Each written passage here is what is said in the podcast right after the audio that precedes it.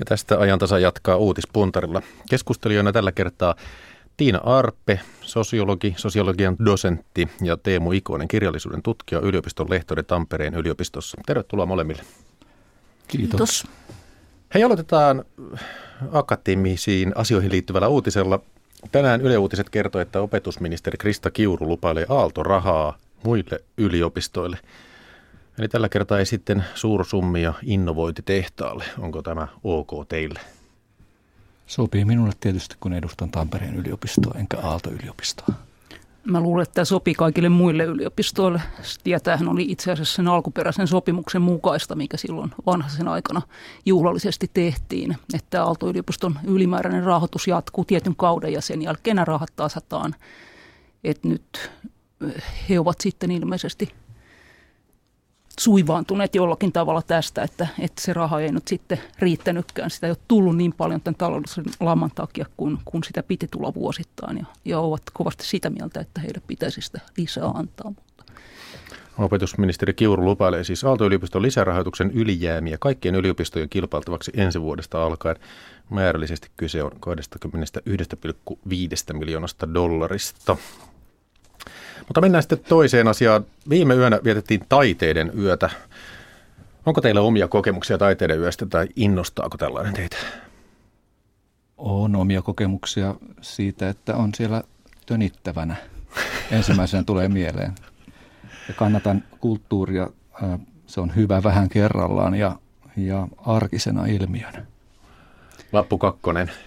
Tota, mulla on pikkasen samankaltainen. Et, samankaltainen niin kuin kokemus tästä yleiskokemuksena tai taiteiden että mä oon aika monena, monta kertaa yrittänyt sinne mennä ja jopa niin, että mä oon niin kuin etukäteen poiminut knoppeja tai suosituksia, että mihin nyt kannattaisi mennä ja niin edelleen. Ja sitten tulee se modernin kuluttajan tilanne aina. Ja se on se, että sä oot jossain tapahtumassa, jossa nyt itse asiassa ei ole niin kamalan hauskaa. Siellä on monia ihmisiä, se ei ole mitenkään erityisen loistava eikä innovatiivinen. Ja sulla on jatkuvasti se tunne, että jossain muualla se kaikki autenttinen ja oikea taide niin, tapahtuu juuri ja... nyt. Ja minä en ole osannut valita sitä. Mutta nyt yksi suuri nuoli osoitti Senaatin torille. Yle Uutiset ja moni muu tiedotusväline nosti esille sinne rakennetun pahvikaupungin. Teoksen on suunniteltu ranskalainen taiteilija Olivier Grostet ja kaupunkilaiset saivat osallistua teoksen tekemiseen – mitä te pidätte tällaista ideasta ja tästä tämmöisestä teoksesta? No siis tämä kuuluu siihen genreen, niin kuin performatiivinen kaupunkilaiset itse tekevät taidetta. Mm, onhan se tietyissä rajoissa ihan siis sillä tavalla hauska idea varsinkin jos se nyt on, on, on siis liittyy kuvataiteeseen ja tällaiseen, niin kuin, mun täytyy sanoa, että mä itse niin kuin estyneenä suomalaisena inhoan niin kuin tämmöisiä performanssitaiteita. Jossa, kyllä, jossa yleisö, niin kuin, pahaavistamaton yleisö revitään mukaan niin kuin varoittamatta johonkin, johonkin käsittämättömään spektaakkeliin. Mutta mut jos tahallaan sinne menee ja vieläpä viihtyy niin. siellä silloinkin, kun siellä ei ole ketään tunnettuja taiteilijoita ihmisten joukossa, niin hyvä juttu pääasia, että viihtyy. Joo, Rosteet on tietysti sinänsä huvittava nimi, etteikö mieli kysyä, että onkohan tämä taiteilijan nimi, kun se on kuitenkin ihan kirjaimellisesti iso pää. Mutta mieluummin olisin ehkä itse nähnyt tämän spektaakkelin tai sen esityksen, jossa kuvataiteilija Emma Helle oli moottorisahalla käsitellyt pianoa.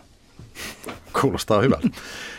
No sitten on tämä nuori herra Tiihonen, Jare Henrik Tiihonen, artisti nimeltään Cheek. Tänään ja huomenna Helsingin Olympiastadion on myyty täyteen, kun hän esiintyy. Se on kai sitten kiistotonta, että hän on hyvä. Teemu Ikonen. niin, kyllähän nämä arvoarvostelmat on helppo tehdä tässä tapauksessa. Mä en tiedä, mitä, mitä Cheek kauppaa, mutta kaupaksi menee. Mä, tuota, hetken verran tutustuin – hänen tuotantoonsa ja ainakin itseluottamusta siellä kaupataan ja se on hyvä, jos sitä tarvitaan jopa kahden stadionin verran. Tiina Arppe.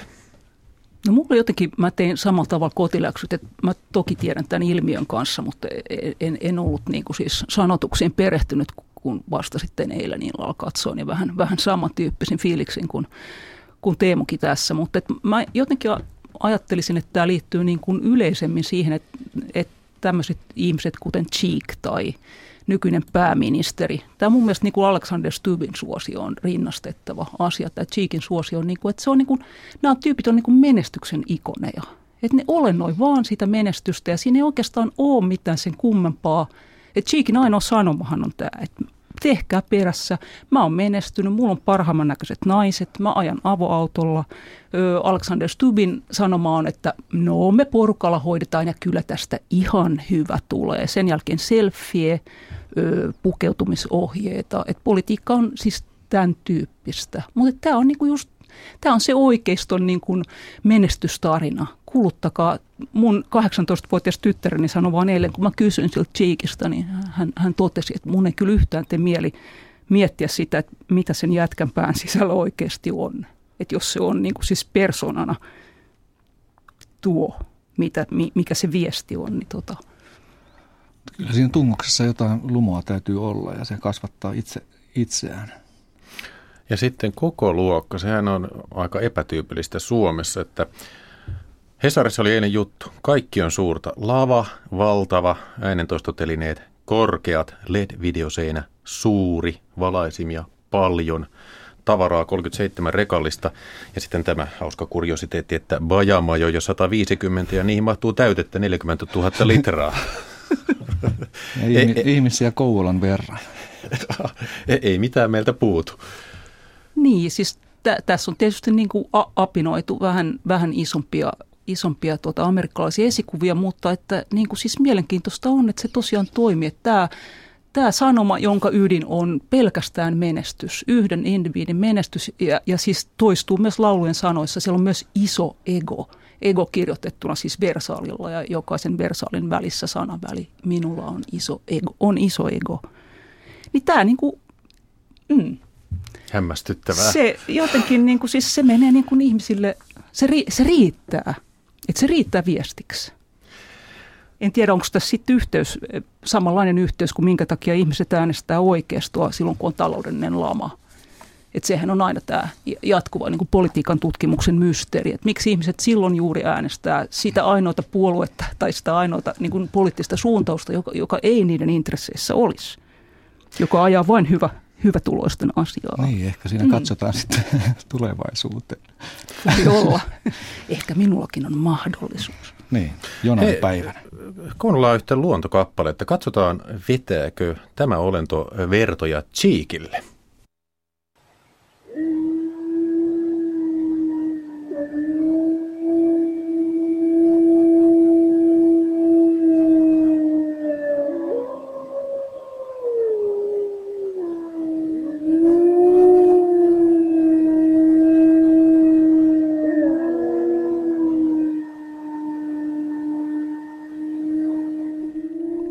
Jorma Seppänen tallensi öistä susien ulvontaa Kuhmon vartiuksessa. Tätä voi kuunnella Yle Uutisten verkkosivuilta ja se on myös kerännyt paljon klikkauksia sosiaalisessa mediassa. Vähän tuntuu siltä niin, että on pilkkaa mainostaa tätä sillä, että ääni, tämmöinen ääninäyte on kerännyt klikkauksia sosiaalisessa mediassa. Susi on myyttinen eläin, mutta Tiina Arppe, puhumme vähän etukäteen tästä, jos pitäisi veikata, miksi susi ulvoo. Mitä sanoisit? Jospa se ulvoo huvikseen tai ahdistustaan tai tuskaansa. Tai koskaan tai, taiteiden yö. Tai koskaan taiteiden yö tai silkkaa el- elämän tuntoaan tai jonkin eksessiivisen syyn, syyn vuoksi. Mua vähän huvitti tämä, siis kun sä sanoit, että, että, että, että, että se, on, se pannaan aina, että se kommunikoi. Mm. Se on niin, niin siinä, välittömästi jotenkin utiliteetin piirissä joo, tämä ääni. uutisessa, jonka lukasin, niin siinä sanottiin, että se on selkeästi viestintää tämä. Niin, niin mä ihmettelen, että mistä kuka niin voi sanoa. Ehkä siinä mielessä on selkeästi viestintää, jos ajatellaan, että viestintä sulkee aina niin toiset ulkopuolelleen, niin me ollaan nyt siellä puolella ja mietitään, että mitä hän viestivät. Mitä hän Selvästi sanoo. jotain. Ehkä se on susien, susien kesken jotain hyvin eksaktia, mutta meillä ei ole aavistustakaan mitä. Mutta kyllä se kuulosti musta enemmän koneelta kuin miltään eläimeltä, että mielellään musta luonnon äänet vois kuunnella, niitä voisi kuunnella silloin, kun niitä ei voi kuulla. Mutta jos tarkoitan, että semmoisia ääniä, joita ei voisi niin luonnossa kuulla, niin niitä mä mielellään kuuntelisin. Mutta että musta se, tämä kuulosti kyllä, kun joku olisi pitkää kampea vääntänyt niin konemaiselta. Unheimli. Se, se oli siis Susien ulmuttaa Kuhmon vartiuksessa ja tätä klipsiä voi kuunnella Yle Uutisten verkkosivuilla. No sitten hei, viikon aikana toimittajatapaamisessa Paavi Franciscus kertoi kolmannen maailmansodan alkaneen. Paavi kauhisteli väkivaltaa, joka kohdistuu siviiliväestöä ja lapsia kohtaan eri puolilla maailmaa. No, tämä aika on paha. Siis Syyrian sisällissodassa kuollut 180 000, uutisoitiin juuri Gaasa, Irak, Ukraina. Mutta aika raflaava toteamus Paavilta vai kuinka?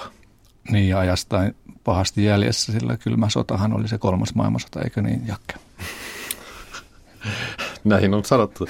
Mitä Tiina tuumaa tästä Paavi Fransiskuksen No en mä siis... Vaikuttavista sanoista. Mä jotenkin niin kuin siis, musta tämä oli, niin kuin, tämä oli nyt vähän semmoinen uutisankka-tyyppinen juttu, että se oli revitty niin kuin otsikko siitä, että Paavi ennustaa kolmatta maailmansotaa ja omaa kuolemaansa, ikään kuin se olisi joku tämmöinen huppupäinen Nostradamus, joka esittelee nyt, että skandaliseeraa maailmaa niin kuin heittäytymällä ennustaja eukoksi. Mutta tota, e, et itse asiassa siis siinä on yksin, yksinkertaisesti sanoma, että olen vanha sairas mies, saatan kuolla pikapuoliin ja, ja ja että, että maailmassa on niin kuin kovin paljon väkivaltaa ja tämä on tietysti kiistaton totuus. Että ehkä tämä nyt oli vähän epäonnistunut metafora tämä kolmas maailmansota, mutta... Mutta onhan tavallaan melkoista tämä, että vielä on tällainen uskonnollinen hahmo, jolla on auktoriteettia, karismaa, sanoja kuunnellaan, sanoi sitten mitä tahansa. Niin on sitä väkeä hänellä aika paljon. Meidän ehkä vaikea luterilaiselta pohjalta tota, ajatellakaan, että kuka, tai millä se tuntuisi, että joku olisi auktoriteetti. Hei, puhutaan sitten syksyn kirjoista. Lähinnä kauno, mutta myös tietokirjoista, jos haluatte tarttua niihin. Jos kysyn ensin ihan avoimesti, että mikä tai mitkä syksyn kirjoista innostavat teitä ennakkoon, joko siltä pohjalta, että kuka on kirjoittaja tai sitten itse aiheen vuoksi, niin aloittaisiko vaikka Tiina Arppe? Joo, siis ehkä nyt mun lista on aika kaunokirjallisuuspitoinen. Se johtuu varmaan siitä, että mä joudun työn puolesta niin paljon sit lukee tietokirjallisuutta, että mielelläni vapaa-ajalla teen jotain muuta. Mutta siis kotimaisesta Olli Jalonen on ehdottomasti semmoinen, tämä miehiä ja ihmisiä, jonka, jonka varmasti luen, että toi Olli Jalosen poikakirja oli musta aivan loistava. Siis hänellä on kuulas tapa sanoa asioita. Se kieli on jotenkin semmoista, joka muuhun ainakin kamalasti vetoaa. Että se on hyvin taitava. Ja sitten tietysti tämä poikakirja oli ainakin siis hyvin omakohtainen ja sillä tavalla luonteva ja helposti kerrottu. Että mä odottelen samanlaisia elämyksiä nyt tältä uudelta, joka sekin ilmeisesti on osittain oma elämäkerrallinen.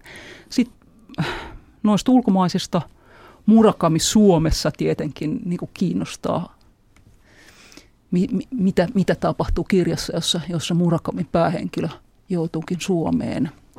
Tota, ja sitten ehkä siis Zebaldin uusi tämä ilmasota ja Cormac McCarthyn tota, kaikki ihanat hevoset. Zebald ja McCarthy on ehkä sellaisia kirjoittajia, että niiltä lukee niin kuin kaikki jo pelkästään sen takia, että, että niillä on valtavan hyvät suomentajat. Oili Suominen tota, Zebaldilla ja sitten Kaimari Sivil – Colin McCarthylla. Että hyvä suomennos on kyllä, kyllä semmoinen, semmoinen lahja siinä, missä huono suomennos on sitten niin kuin moraalisesti paha teko, koska se vie luottamuksen maailmaan. Niin hyvä suomennos on niin kuin vastaavasti moraalisesti hyvä teko. Täytyy, Sanoisin näin jyrkästi. Täytyy nyt tässä ku, kuulijoille kertoa, että Tiina Arpi on itse myös suomentanut Ranskasta ainakin kirjoja ja niin, joutilasluokka Englannista myös. Joo, mutta tietokirjoja, että kaunokirjallisuus on semmoinen genre, mihin mä en uskaltaisi koskea, että se vaatii sellaista niin kuin kielen tajua, että mä katson, että mulla ei sitä ole. Kunnioita ja nostan hattua niin, niin, niille, niin, niille ihmisille, joilla, joilla sitä riittää. Puhutaan kohta äh, Knauskordista. Teemu Ikonen, haluatko jotain erityisesti nostaa näistä syksyn kirjoista? Heti haluan sanoa, että kyllä ahdistus iskee, kun katsoo sitä listaa, että mitä on tulossa, kun kaikenlaista niin hyvää on ja kiinnostavaa, että vastustan kirjasyksyä niin kuin kaikkia muitakin tuollaisia piikkejä, jolloin niin kuin yhtäkkiä kaikki vyöryy päälle. Se on vähän niin kuin taiteiden yössä. niin, näin on. Nyt alkaa muodostua varmaan jo aika yhdenmukainen estetiikka jota omista puheistani. Mutta että tuolla runopuolella Raisa Maria Mäeltä Juhana Vähäseltä tulee uutta. Ne luen varmasti. Riina Katajavuori jatkaa Aleksis Kiveä ja Markku Paasuselta on proosaa. Nyt heti ensimmäisenä tulee mieleen, mitä, mitä haluan lukea. Sitten tuota käännöspuolelta voi lisätä vielä tuon Nabokovin ja sitten tämän Machado de Assisin, josta olen kyllä kovasti kiinnostunut, että minkälaista jälkeä on sitten käännettynä niissä. Niin, itse olen siis Nabokovin suuri ystävä, Vladimir Nabokovin Kalvas hehku on kirjan nimi tulee nyt suomeksi. Nabokov Pietarissa 1899 syntynyt ja Sveitsissä 1977 kuollut kirjailija. Naurua pimeässä lahja, Ada Lolita, Pnim, Nabokovin tuusina, kaikki huippuja tavalla tai toisella. Mutta Teemu, millainen Pale Fire, eli tämä kalvas hehku on? Kun tätä esitellään äh, kirjaesittelyssä, että toimittaja koostaa kuolleen runoilijan viimeisen runon kirjaksi. Niin, Sano, aika, sanooko se mitään? No aika tyylisesti muotoilu yhdestä hauskimmista, Nabokovin hauskimmista kirjoista. Mutta se on vaikea tietysti aina tiivistää no, romaani. niin, niin, joo varmasti on yrittänyt. Eli ainakin hauska. Joo, ja, ja samalla tavalla kuin Gogolin mielipuolen päiväkirja, että, että siinä yrittää sitten miettiä, että mikä tässä oikein pitää paikkansa ja mikä ei, että onko tämä – toimittaja tai oikeastaan tämä on kirjallisuuden tutkija, että onko hän aivan tärähtänyt vai olisiko siinä hulluudessa sitten joku totuuden siemen. Teemanahan siinä on se Shakespeare-sitaatin, joka näkyy siinä kirjan nimessä Shakespeare-sitaatin tota, mukaisesti kun toisen valossa paistatteleminen, että paistatteleeko tämä, tämä niin kirjallisuuden tutkija nyt sen kirjailijan valossa. Vaikuttaa siltä, että hän pahasti häiriköi tätä kirjailijaa, tai on häiriköinyt tämän kirjailijan eläessään nyt sitten kuoleman jälkeen vielä – lisää vai olisiko jopa toisinpäin? Nabokovin romaani on paljon tutkittu. Nabokov itsekin oli kirjallisuuden tutkija. Teemu Ikonen, osaatko sanoa, mikä niissä tenhoaa? Mik, mik, miksi juuri Nabokovia tutkitaan niin paljon? No ehkä samasta syystä kuin Joycea, että, että kirjat on ladattu täyteen arvoituksia. Siinä on selvitettävää.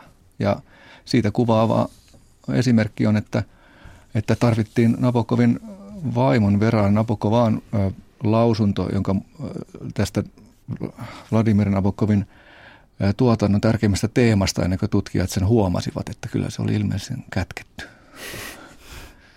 Että tämä toinen maailma on tämä hänen miehensä tuotannon keskeinen teema. Ja sen jälkeen tutkijat lähtivät sitä kovasti selvittämään ja, ja löysivät sen kaikkialta. No Tiina, Kirjasyksyn yksi tapaus on tosiaan norjalaiskirjailija Karl Uwe Knausgård, 3000-sivuinen oma elämänkerrallinen romaani Taistelu, niin siinä on kuusi osaa ja nyt neljäs osa tulee suomeksi. Se käsittelee nuoruusvuosia.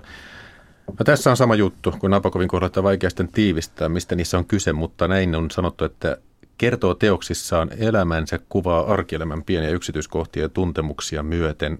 Arjen tapahtumien väliin sijoittaa mietelmiä ajan muistin ja olemassaolon luonteesta oliko hyvin kuvattu vai mitä itse sanoisit?